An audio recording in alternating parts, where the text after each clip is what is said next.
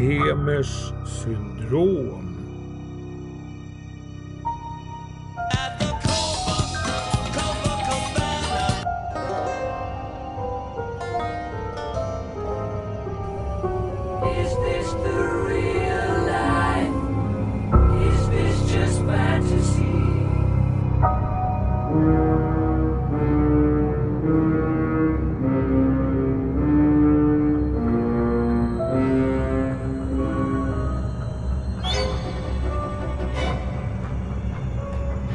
Anders Pemel i full frihet. Welcome! The Hitchhiker's Guide to the Galaxy by Douglas Adams. Starring Peter Jones as the book, with Simon Jones and Geoffrey McGiven.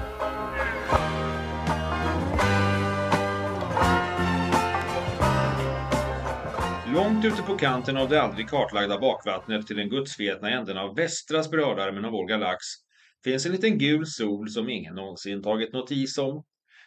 Kretsande kring denna på ett avstånd av ungefär 150 miljoner kilometer befinner sig en synnerligen obetydlig liten blågrön planet, vilkens apbaserade livsformer är så osannolikt primitiva att de anser digitalur vara någonting att komma med. Eller på engelska då. Far out in the uncharted backwaters of the unfashionable end of the western spiral arm of the galaxy lies a small unregarded yellow sun. Orbiting this at a distance of roughly 92 million miles is an utterly insignificant little blue-green planet whose ape-descended life forms are so amazingly primitive that they still think digital watches are a pretty neat idea. Ja, det var med dessa ord som andra avsnittet började av den här historiens originalversion, radioserien på BBC, onsdagen den 15 mars 1978. Och sedermera likaledes allra första kapitlet i allra första boken med samma namn som nämnda radioserie. Den interstelläre luffarens viktigaste hjälpmedel ute i världsrymden. Liftarens guide till galaxen. Första avsnittet av radioserien hade alltså sänts på självaste internationella kvinnodagen 8 mars 1978. På samma datum för tre år sedan nu fyllde alltså detta kultfenomen 42 år. Det nördigaste tal man kan högakta om man en gång väl har snöat in på det här med Liftarens guide. Eller är det det? Jag brukar själv emellanåt idka viss snobbism genom att istället deklamera 37. Och för den som till äventyrs inte har en aning om ens om vad det här med 42 handlar om, jag har slutat bli förvånad när jag möter personer utan den kunskapen, för de finns överallt. Så kör vi en grundkurs till alltihop. Den kortaste möjliga, eller ja, en kort sammanfattning av hela, ett försök till en kort sammanfattning av hela liftarberättelsen. Historien börjar en torsdag när vogonerna kommer och spränger jorden för att bygga en ny hypergalaktisk expressled. Den enda jordbo som överlever är engelsmannen Arthur Dent när hans vän Ford Prefect visar sig inte alls vara från Guildford utan är en reporter för Liftarens guide till galaxen och han vet hur man kan få skjuts av ett passerande rymdskepp. Och han är överlycklig att äntligen kommer ett sånt. För han hade inte tänkt bli kvar på jorden i 15 år, planen var sådär en vecka. De blir strax upptäckta, får höra vogonkaptenen läsa lite av sin poesi och blir avkastade från skeppet. Men finner sig strax uppfångade av skeppet Hjärtat av guld som galaxens president Seyford Beeblebrox har stulit när han skulle inviga det. Med på skeppet är dessutom hans flickvän Trisha Macmillan, eller Trillian, som han norpade med sig från en fest i London några veckor tidigare när Arthur just trodde han hade sitt livs chans med henne. Och vi får inte glömma roboten Marvin. Han kallar sig själv manodepressiv, som numera snarare heter bipolär, Eh, men Seyfod myntar frasen den paranoida androiden. Skeppet drivs med den nyupptäckta oändliga osannolikhetsdriften, vilket leder till den ena osannolikheten efter den andra. Snart nog har våra vänner materialiserats vid den mytiska planeten Maglatea, vars invånare byggde planeter men nu sedan länge tros vara utdöda. Att skeppet har hamnat där beror även på Trillians två vita möss som hon också hade tagit med sig när hon lämnade jorden och följde med Seyfod. Och det är här med mössen som vi får förklaringen till vad 42 handlar om. När skeppet har landat på Magatea skiljs våra vänner åt och Arthur möter infödingen, den gamle fjordskaparen Slaughterbuffus, och han tar med Arthur på en resa hem till sig och berättar bakgrunden till jordens historia. Nämligen, för miljontals år sedan lät en hyperintelligent multidimensionell ras bygga den gigantiska superdatorn Djupa tanken, stor som en mindre stad, och bad den ta reda på svaret på den yttersta frågan om livet, universum och allting. Djupa tanken funderade och kalkylerade i 7,5 miljoner år och deklarerade till sist att svaret är 42. Och därför behövdes en ny, ännu större dator byggas för att räkna ut hur i så fall själva frågan lyder. Denna dator var så stor att den vanligen hade misstagits för en vanlig planet och det var givetvis jorden. Och nu hade givetvis vogonerna kommit och sprängt jorden fem minuter innan det 10 miljoner år långa programmet skulle ha varit färdigt. Och mössen, ja, jo, mössen var den tredimensionella projektionen av den där rasen som låg bakom hela det här arbetet med svaret och frågan. Det var alltså de som en gång hade beställt jorden av magratianerna. Det kan vi väl kalla för en sammanfattning av persongalleriet. Handlingen är ungefär den första säsongen av radioserien och i den första boken, inklusive var 42 alltså kommer in i bilden. Långt fram i den tredje boken, i bokversionen av historien, får vi veta att det inte är möjligt att veta både den yttersta frågan och det yttersta svaret om samma universum. 37 då? Fjärde boken börjar med att Arthur kommer hem till jorden igen som märkligt nog finns på nytt.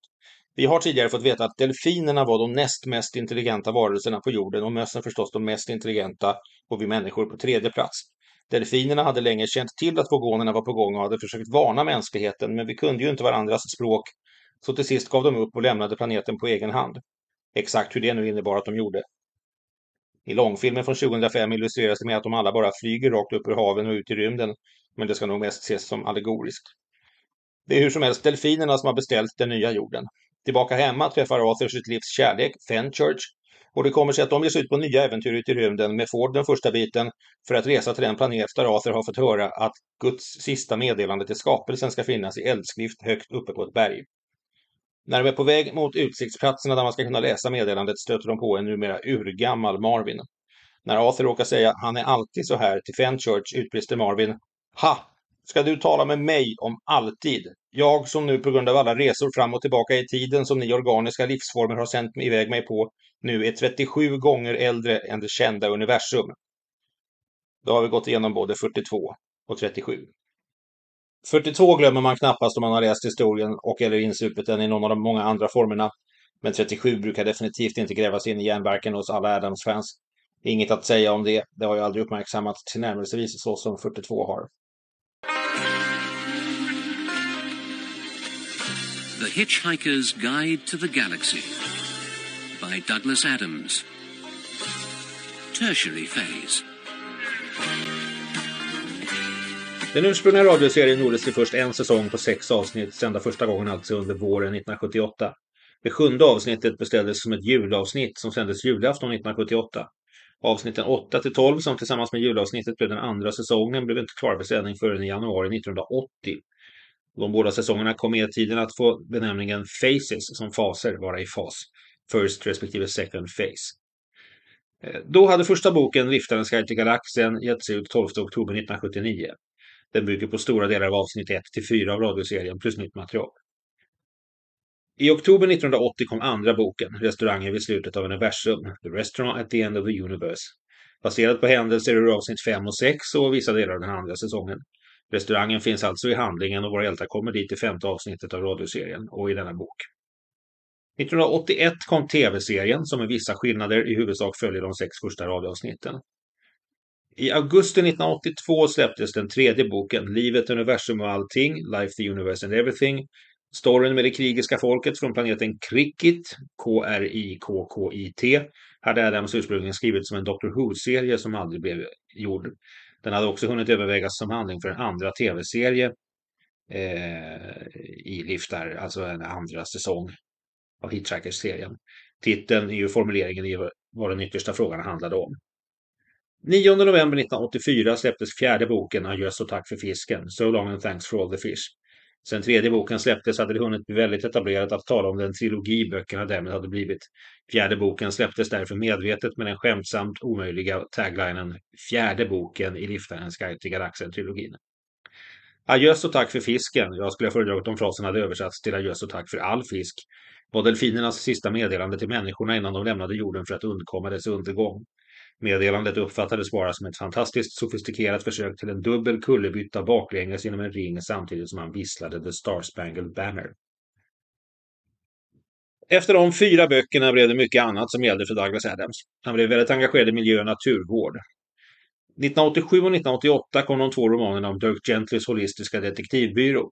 Första boken bar just byråns namn, den andra hette i original The Long Dark Tea Time of the Soul, en fras som hade förekommit i början av tredje Lifta-boken och som i den bokens svenska översättning hade översatts med Själens långa mörka kaffedags.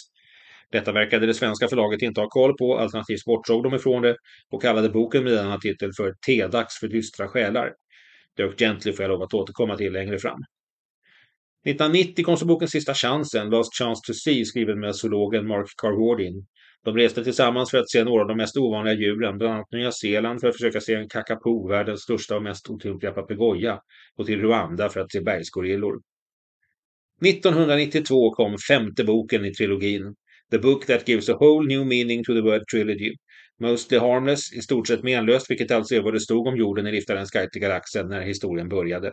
Fast i fjärde boken, när delfinerna hade återställt jorden och Liftarguidens redaktion hade fått allt material Ford Prefect tidigare hade skrivit och skickat in, så blev det också upplagt i guiden. Femte boken fick ett ganska mörkt slut och Adams nämnde många gånger längre fram att han med tiden nog skulle vilja gå tillbaka och skriva en bok till och låta allt få sluta lite ljusare. Men ödet ville inte att han skulle få göra det själv. 11 maj 2001, 49 år gammal, fick han en hjärtattack på gymmet i Montecito, Kalifornien. Han hade då bott i Santa Barbara i cirka två år med sin fru och sin dotter, där han arbetade hårt med att få till det med en filmatisering av Liftarens guide. De närmaste dagarna efter hans död utlystes den första Towel Day, handduksdagen, till den 25 maj, två veckor efter dödsdagen. På detta vis hyllar fansen sedan dess årligen Douglas Adams minne på samma datum. Handduksbiten har jag inte nämnt, nej, men det är också en av de stora klassiska detaljerna i Liftarens guide. Den fiktiva elektroniska liftarguiden berättar massor om hur användbar en handduk är på de mest egenartade och kreativa sätt och vilket oskattbart psykologiskt värde den har för att ge fastboende ett intryck av att man som liftare verkligen har koll på allt eftersom man har gått igenom sådana strapatser som man har men fortfarande vet var man har sin handduk. Den här biten skrev Douglas Adams med stor självdistans efter en semester hos vänner i Grekland. Där det alltid blev en lång stund för honom att hitta sin handduk varje gång de skulle åka ner till stranden. Där kom han på just det. Någon med verklig koll på livet har koll på sin handduk. 2003 och 2004 kom bearbetningarna åt andra hållet så att säga av böckerna nummer 3, 4 och 5 till nya faser 3, 4 och 5 av radioserien. I tredje fasen spelar Douglas Adams själv figuren Agra Jag. Det var möjligt eftersom han själv har läst in alla böcker som ljudböcker, så hans repliker redigerades in därifrån. Och vid samma tid var Adams-fansen begeistrade över att det till sist var något på gång.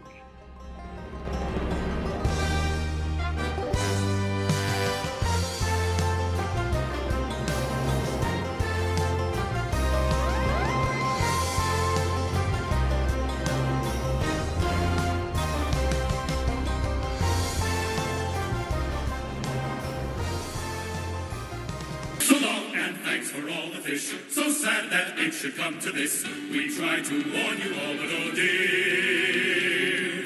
You may not share our intellect, which might explain your disrespect for all the natural wonders that grow around you. Filmen släpptes 28 april 2005 i Storbritannien, dagen därpå i USA. Diverse olika datum i olika länder runt omkring i Sverige den 3 augusti. Eh, fantastisk milstolpe att det till sist blev en film och om man som jag också tog den till sig helt och hållet, praktiskt taget, så blev det heller inget fel. Tyvärr gällde det verkligen inte alla. Många som bara har läst boken, vanligen liktydigt med den där samlingsvolymen av alla de fem böckerna, vet ofta ingenting om att böckerna inte ens är den ursprungliga versionen av berättelsen eller att det också gjordes en tv-serie redan på 80-talet eller att Adams själv bidrog med manusarbetet till ett antal olika scenuppsättningar och att historien aldrig är en statiskt exakt samma berättelse i varje version utan att detaljer skiljer sig åt. Varenda gång. Bara för att. Jag föreställer mig att detta är den största bidragande faktorn bakom att så pass många inte har gillat filmen. Man kan naturligtvis ogilla den även om man är fullt medveten om de aspekterna och det finns det säkert många som också gör. Det som gör mig riktigt ledsen är dock när folk som inte gillar filmen börjar spekulera i att Douglas själv inte skulle ha gillat den. Hela manuset var skrivet av honom själv. Den andra manusförfattaren, Carrie Kirkpatrick, har bara finslipat strukturen på manuset. Det enda som faktiskt skiljer sig från Douglas egna intentioner för filmen är när de två missilerna som automatiskt har avfyrats mot våra vänner i hjärtat av guld när de ligger i omloppsbanan runt Magatea förvandlas av den oändliga osannolikhetsdriften till en förvånad val och en vas med petunior. I filmen hade Douglas tänkt att momentet från radioserie, bok och tv-serie när vi får höra vad den stackars valen han tänka under sitt korta liv från det att han materialiserades ur ingenting i fritt fall några mil över en planet och tills han slog i marken skulle få utgå den här gången. Men Kirkpatrick och filmteamet ville ha med det momentet i filmen också, så det blev med här med. I samband med det kan man också nämnas för den lyssnare som inte vet det redan att Vasen med Petunior bara tänkte åh nej, inte nu igen. Och att om vi hade vetat varför Vasen med Petunior tänkte så, så hade vi vetat mycket mer om hur världen fungerar. Det här är en ljuvlig liten twist i den stora berättelsen allt utgör tillsammans. Det är nämligen kopplat till den nämnda bisarra Agrajag i tredje boken och tredje fasen av radioserien som Douglas alltså kunde spela själv i radioserien. Agrajag är en och samma själ som sakta men säkert inser att han ständigt återföds som allehanda små djur och kryp och den här gången alltså som en vas med petunior och alltid blir dödad på något sätt av vår protagonist Arthur Dent. 2008 förkunnades att Adams efterlevande och hans agent, alla som företrädde honom och hans arbete helt enkelt, hade gett Owen Colfer, författaren av Artemis Fowl-böckerna, i officiellt uppdrag att skriva en avslutande sjätte bok i Riftarserien. Den blev klar och släpptes 12 oktober 2009 på 30-årsdagen av releasen av första boken i serien. And another thing och en, och en grej till på svenska. Passande nog en liten distansering från att alla Douglas fem egna böcker i serien hade haft citat från första boken som titlar. Här är det ungefär som i filmen, alla har sin egen åsikt. Själv respekterar jag inte minst att det ju faktiskt var alla som representerade arvet efter Douglas själv som officiellt gav Colfer uppdraget och i mitt tycke gör det i sig arbetet lika officiellt och äkta som det Douglas skrev. Kanske jag hade tyckt annorlunda om jag inte hade gillat den själv. Men jag tyckte det blev riktigt bra. Genom hela historien är det smockfullt med vansinniga infall och små detaljer. Knepet att kunna flyga är att lära sig kasta sig till marken och missa. I Liftagardens universum lyckas Arthur Dent lära sig detta. Om man lyckas bli helt koncentrerad på något helt annat än att man just håller på och faller mot marken kan man helt mirakulöst komma undan från tyngdkraften. Det kräver ohygglig träning att lära sig det från början och att lära sig upprepa det om man har klarat det en gång och att sen bli bättre och bättre på att fortsätta flyga och navigera när man väl svävar fritt i luften. En detalj som så hjärtevärmande har kommit att hållas levande vid Douglas Adams grav på Highgate Cemetery i norra London är att det alltid står ett pennskrin med bläckpennor framför stenen. I radioserien och i böckerna omnämns Vit Vuja Gig som blev så fundersam över vart alla bläckpennor som försvinner tar vägen och började forska på saken. Han utvecklade en teori att det någonstans i galaxen fanns en planet där bläckpennor var den dominerande livs... Eh, den dominerande formen. Och att det var dit alla bläckpennor som försvinner i övriga världen tar sig genom maskhål i rymdtidväven.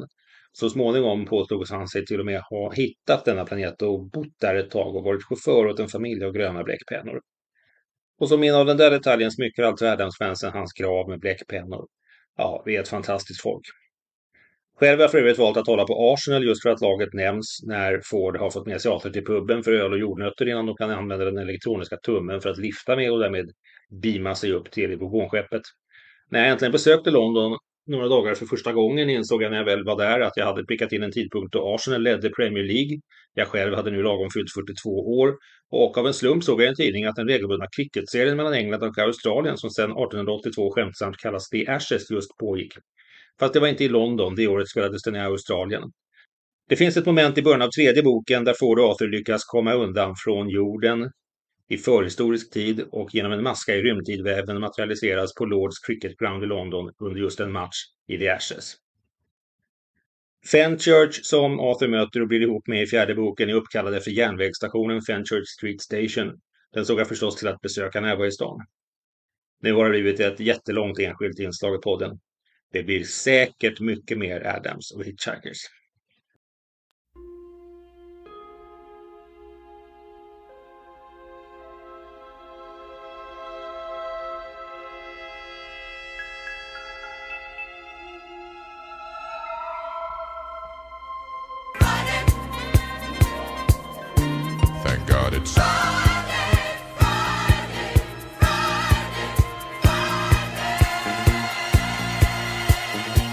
The 13th!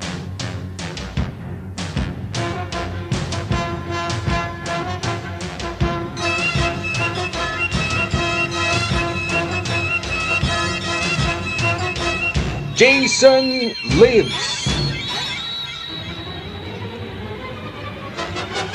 Friday the 13th, part 6.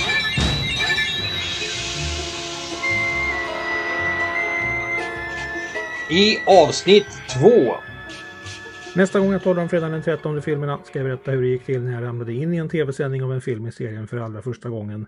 Vilket blev början på hur jag snöade in både på fredagen den 13 serien och skräck i största allmänhet.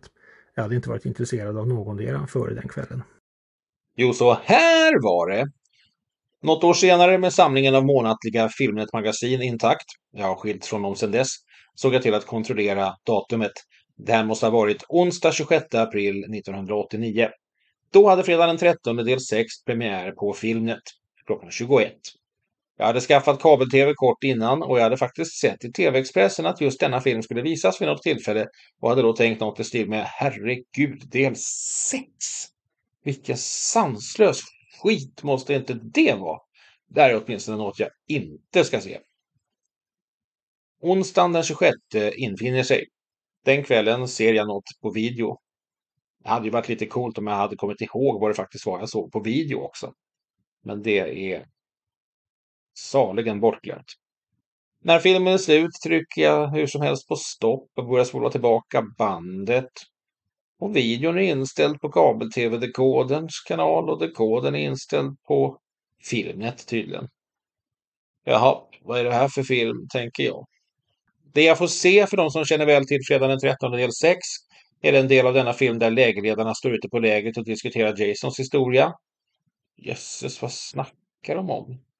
Sheriff Garris och hans vice sheriff Cologne som ska eskortera Tommy Jarvis ut ur stan och arbetskollegorna som är ute i skogen och spelar paintball och möter en snubbe i gröna kläder och hockeymask och blir dödad av honom. Lite successivt ramlade den så kallade poletten ner.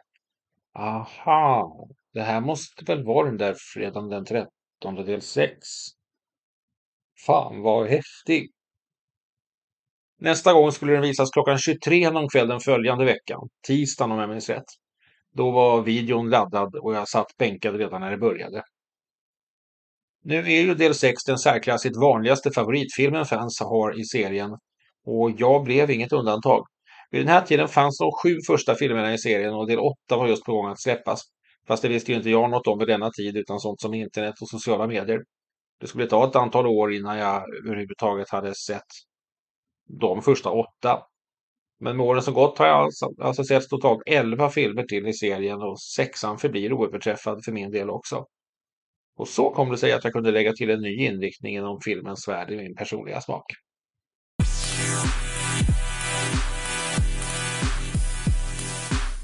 Idag skriver vi den 10 juli 2023 och jag såg i minnena från den här dagen på Facebook att det idag är ett år sedan en sån där typisk jättekonstig grej när insikt kommer först efter flera decennier att två minnesintryck är från i stort sett exakt samma plats. Jag såg alltså om Herngren och Holms film Klassfesten från 2002 med eh, Björn Kjellman i huvudrollen, sannolikt på kvällen den 10 juli i fjol. Eller så hade jag gjort det kvällen innan och skrev inlägget den 10. När Björn Kjellmans roll Magnus i början av filmen sitter och väntar på grönt ljus och sen vänder och strax alldeles riktigt kommer fram till Hagsätra så är det på Huddingevägen i korsningen där han om han hade svängt vänster strax hade kommit fram till kära Björkängshallen. Det här var kanske fjärde gången genom åren som jag ser om filmen på DVD, plus en gång ursprungligen på bio. Och just när han vänder slår det mig plötsligt, vänta nu, vilken fil stod han egentligen i? Spola tillbaka och kollar igen. Ja jäklar, hon står ju fan ta mig nästan exakt på samma läge i mittfilen som den första bilist jag var fram i vuxen ålder och åtminstone kunde hjälpa rulla undan hennes bil som hon inte fick igång. Hällregn och helljus, vindrutetorkare och stereo på och det var en BMW som jag senare lärde mig kunde ha ganska klena elsystem. Så kanske hon bara fick miss med gas och kopplingsstopp och sen lyckades inte motorn starta igen snabbare än att allt inkopplat drog ur batteriet alldeles för mycket. Hösten 1987, rimligen innan jag hade fyllt 19, jag stod under tak vid busshållplatsen och såg någon springa fram, lyfta huven, ta en mycket snabb titt, stänga huven igen och hoppa in. Och så syntes det på att ljusen blinkade till att det gjordes startförsök. Och bilen stod som sagt i mittfilen fast, ja, det var kanske lite längre bak från korsningen än Kjellman gör i filmscenen ändå. Det blev rött och grönt igen i några omgångar och bilar han stanna bakom BMWn och få vänta ett tag innan de insåg att de fick eh, lov att köra om och förbi. Så jag tyckte att jag nog skulle ta och göra en god gärning och förflyttade mig ditåt. Jag hade fortfarande rätt god marginal tills min buss skulle komma. När jag kom nära bilen nog hörde jag att startmotorn inte drog runt och hackade och spottade alls vid startförsöken. Utan att det bara mer var ett högt klonk och snart bara något klick när nyckeln vreds till start. Så vid det här laget var det ju definitivt ström till startmotorn som var det största hindret. Men hon var helt inne på att bilen borde kunna rullas igång igen, så jag antar att det var just helt i onödan motorn hade stannat. Jag gillar inte ordet som brukar användas som ett sånt stopp. Jag tycker det ligger illa i munnen. Och tjuvstopp är tydligen snarare när det är något fel i motorn som leder till regelbundna och oregelbundna stopp. Hon var en snygg tjej, säkert inte jättemycket äldre än jag, någonstans kring 25 eller så. Jag minns att jag tyckte att hon påminde lite om en snygg mamma till två barn på min avdelning på jobbet då. Jag jobbade på förskola i Sörskogen den hösten och hela januari året efter, 88 alltså. Det var en väldigt klantig höst jag hade och jag vet inte riktigt varför. Eh, jag hade redan farsans lägenhet i Huddinge centrum att flytta in i men gjorde aldrig det hela den där hösten utan behövde åka buss Skogås-Huddinge och byta till ny buss upp till Sörskogen. Det kunde man göra som tidigast på hållplatsen där jag stod den morgonen och senast i Huddinge centrum. Hon försökte släppa upp kopplingen i tvåan i när jag puttade den åt sidan men bilen hade ju ingen fart att tala om då. Jag hade ju inte räknat med mer än att biståndet tvungen lite ur vägen och nu skulle nog snart min buss lagom komma så jag återvände till hållplatsen Precis innan bussen kom och jag klev på den kom hon tillbaka till bilen med någon från macken tvärs över gatan och de började försöka springa igång bilen just när jag klev på bussen. Lyckades inte det, måste det väl ha funkat med startkablar. Men eh, ja, det var ju lite märkligt att jag såg eh, den här klassfesten så många gånger innan jag insåg att eh, det, där, det där är ju där, just det.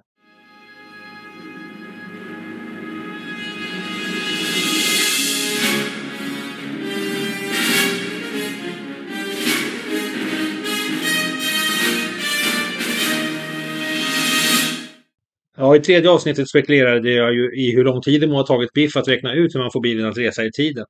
För runt en vecka sedan såg jag en tråd om samma sak i en av de Facebookgrupper jag är med i om Back to the Future. Där påpekade några att åtminstone en av de tre avgörande faktorerna, gasa upp till 88 miles per hour, faktiskt står angivet. På den digitala hastighetsmätaren som står ovanpå instrumentbrädan sitter texten Set to 88 påtryckt. Hastigheten är väl i och för sig det minsta problemet. Har man väl löst de andra två, tidskretsarna på och Mr Fusion på taket fylld med skräp som kan förvandlas till energi, så hade det väl förr eller senare hänt något när man gasade på och ökade farten. Men märkte han upp den saken kanske han har gjort det med det mesta. Det jag tycker är en verklig paradox är alla passagerare på tåget som blev strandsatta i Hill Valley minst till nästa tåg mot San Francisco kom nu när Doc och Martin lånade loket och kraschade ner i ravinen. Det här är faktiskt en gigantisk förändring i den ursprungliga tidslinjen kom de alla fram dit de skulle enligt tidtabell. Nu har det förändrats så att någonstans mellan 20 och kanske upp till 50 personer istället försenas många dagar. I den ursprungliga tidslinjen hade de alla haft allsköns möten och interaktioner med andra människor från det att de kom fram till sina destinationer. Alla dessa möten har nu inte hänt. Det förändrade den ursprungliga tidslinjen för alla dessa andra människor i sin tur och därmed för alla andra som de i den ursprungliga tidslinjen har umgåtts med, som de nu inte längre har. Den här biten är faktiskt rejält underskattad av filmmakarna. Ett par, tre dagar som så pass många plötsligt inte alls kommer fram till San Francisco eller om de skulle ha någonstans dessförinnan och som kommer att fortplantas som en snöboll som kommer i rullning och bara växa sig större. Det här är en riktig tavla. När Martin kom tillbaka till 1985 borde det ha varit ett rejält annorlunda 1985. En eller flera presidenter under de mellanliggande hundra åren skulle förmodligen kanske inte ens ha fötts och hela världshistorien kunnat vara monumentalt annorlunda. Men det får lov att funka. De flesta har aldrig ens tänkt på det här. För vi älskar ju denna bedårande trilogi.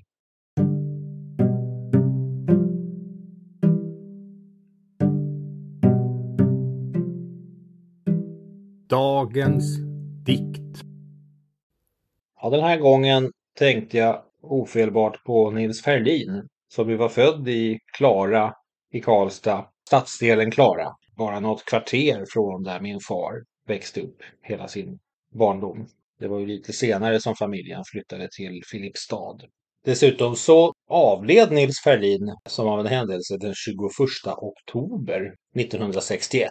Det vill säga samma datum som jag sju år senare skulle komma att födas. Och det är en liten eh, ännu mer personlig, fast kanske förvisso ganska irrelevant koppling. Sen har jag ju då på min mammas sida, på, på morfars mors och på mormors sida, mycket rötter uppe i, i Roslagen den trakt i stort där Nils och hans henne länge bodde. Jag har inte läst särskilt mycket Ferlin tidigare så att jag eh, sökte lite just nu efter, eh, tittade lite på efter dikter som, eh, ja, någon dikt som kändes relevant, kanske lite aktuell.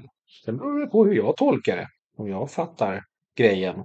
Men det är väl lite, lite poäng också att man får tolka in och tolka lite som man vill. Men eh, valet har fallit på tio rättfärdiga av Nils Ferlin.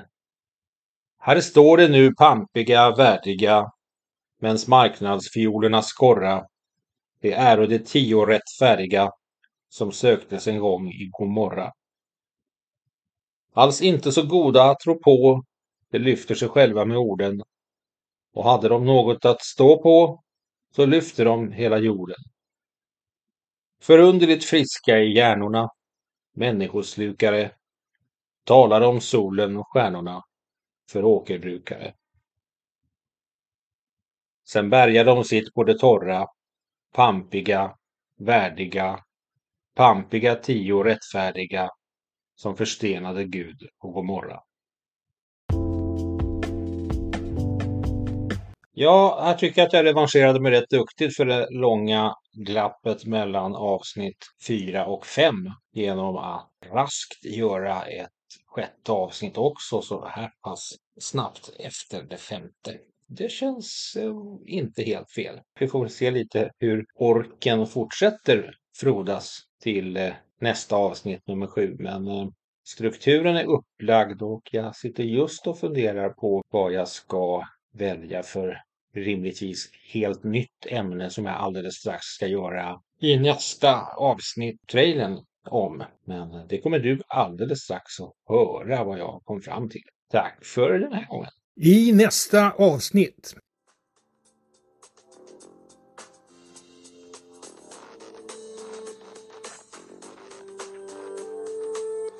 Criminal Case släpptes i november 2012.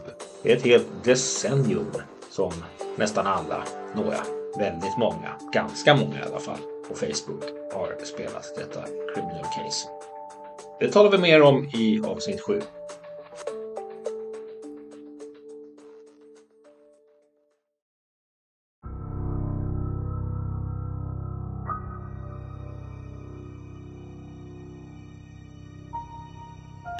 Copacabana med Barry Manilow. Joby Talbots inspelning av Eagles Journey of the Sorcerer från Hitchhiker's Guide-filmen från 2005. Queen med Bohemian Rhapsody förstås.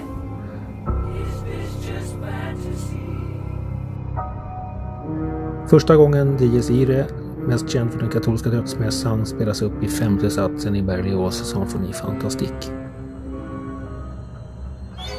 På signaturen till den första fredagen den 13 filmen 1980.